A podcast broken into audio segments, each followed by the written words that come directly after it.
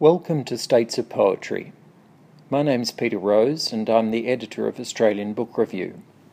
States of Poetry is a national project intended to highlight the quality and diversity of contemporary Australian poetry. Funded by Copyright Agency's Cultural Fund, these are the first federally arranged poetry anthologies published in Australia. Each state selection has been edited by a senior poet. The state editors have chosen six local poets actively publishing new work. The state anthologies appear on our website with introductions from the state editors, biographies of the poets, plus remarks from the individual poets and recordings of some of their poems.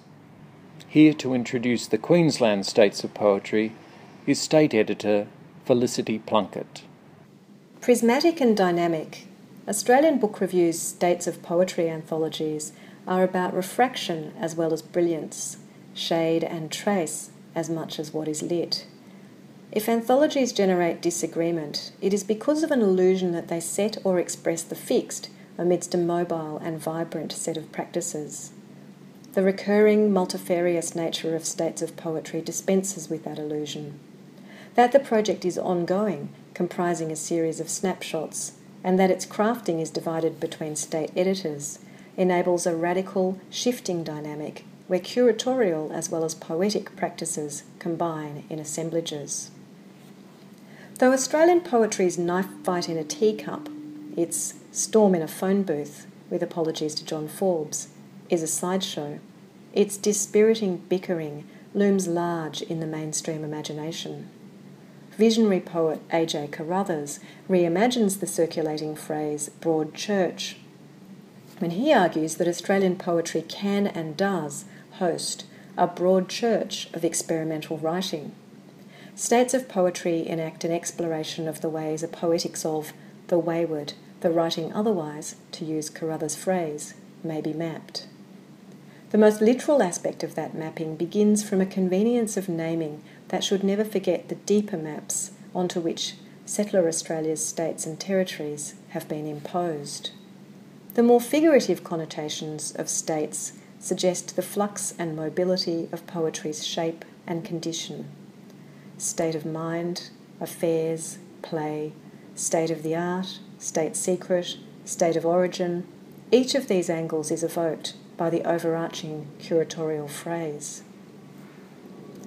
Thinking about Queensland poetry, my immediate excitement veered swiftly into anxiety at the prospect of selecting just six poets from a burgeoning poetic culture. There are practical reasons for this, such as the annual Queensland Poetry Festival with its lineage of inspiring directors, and the Arts Queensland funded poetry prizes, which continued even when funding was slashed and the Queensland Premier's Literary Awards cut. But each of these poets has a readership far beyond Queensland, and each is stellar in different ways. As well as established poets, I aimed to include poets yet to publish a book, but the two in this category, Ellen Van Neerven and Stuart Barnes, have since completed debut collections. An array of styles, modes, and forms gestures towards the shape and trace of those ways, new ways emerging from and rewriting the old.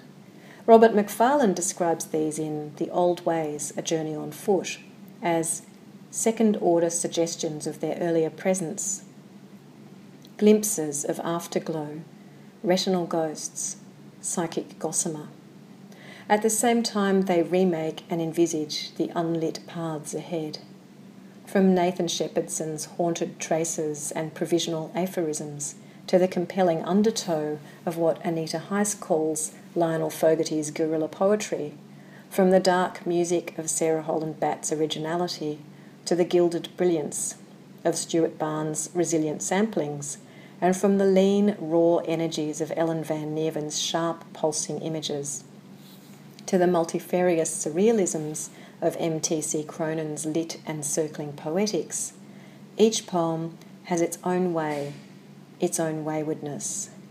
These are poems of gossamer and afterglow, of spindrift and slipstream, of watery and airy paths, Poems of conversations across borders of time and language sit next to poems in dispute with language, undoing certainty as their lines unravel. Assembled, they insist on nothing but the space they take and give, and the provisional and vibrant energies that are poetry's vital signs.